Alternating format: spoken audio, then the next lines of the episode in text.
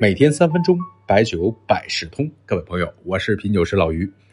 之前呢，我们跟大家聊过白酒的粮、白酒的水、白酒的产地、白酒的工艺，但是唯独没有聊过白酒的曲。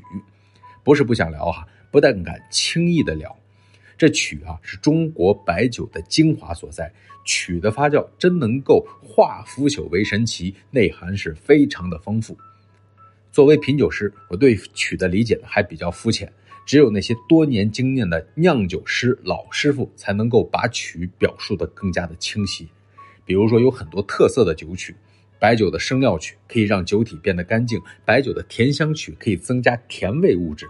不同的曲药可以改变不同的内容，比如说改变香气的单一，改变总酸总酯不达标的情况，改善口味的燥辣，大有用途啊。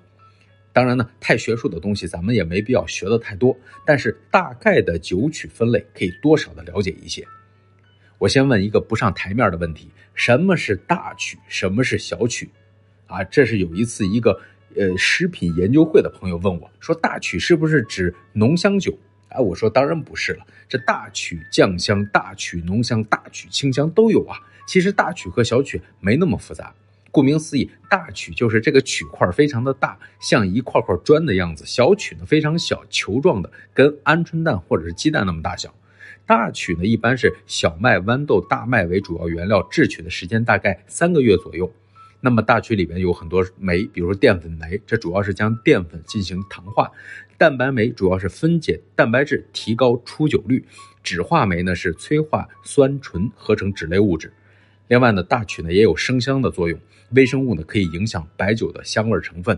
大曲与粮的比例一般都比较高，浓香大概能够到百分之二十五左右，清香大概百分之二十，酱香可以达到百分之百，一比一。那茅台就是一半粮一半曲，曲呢是软质的小麦，粮食糯高粱。小曲呢基本上它的原料就是大米，制曲的时间呢一般一星期左右，微生物会少一些。像浏阳河小曲、桂林三花酒、江小白都是小曲比较典型的代表。还有一种呢是麸曲，就是麸皮培养的曲霉菌，北方用的会多一些。不要小看只有三种类型，有的生物学家说，酒曲的发明堪比四大发明，有了酒曲才有了白酒的灵魂，这才会西湖青雁不知回，一曲离歌酒一杯。